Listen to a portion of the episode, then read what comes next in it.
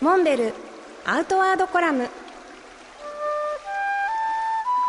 モデルでフィールドナビゲーターの中川きらです。辰野会長よろしくお願いします。よろしくお願いします。会長のフェイスブックで拝見したんですけれども在日クロアチア大使の方があのモンベル本社を訪問されたということでどういったつながりがあったんですか？在日のクロアチア大使のドラジェンさんが、まあ、あのお越しいただいたんですけどこれはあの私の友人の紹介で、まあ、実は友人がクロアチアの名誉大使ということで、はい、まあ、そういう、まあ、つながりで来られたんですけど、まあ、そもそも大使がモンベルとか私になんか興味をお持ちだったようでご本人もやっぱりあのフリークライミングとか登山を愛好されて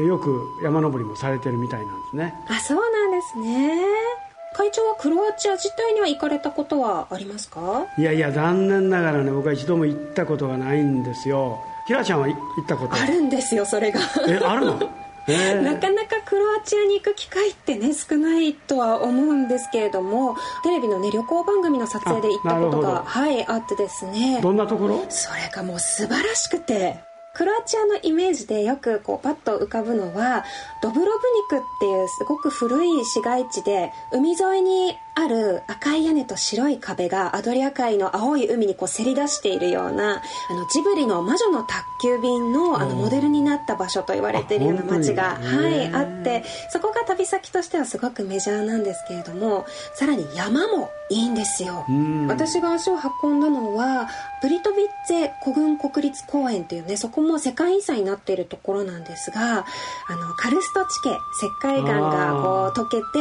階段状にたくさんの湖と大きな滝がいくつもいくつもこう山を構成しているっていうような素晴らしい幻想的なね景色が見られる場所なんですよね。僕もいつかチャンスがあれば、えー、行ってみたいですね。モンベルアウトワードコラム。辰野勇と。中川明がお送りしました。次回もお楽しみに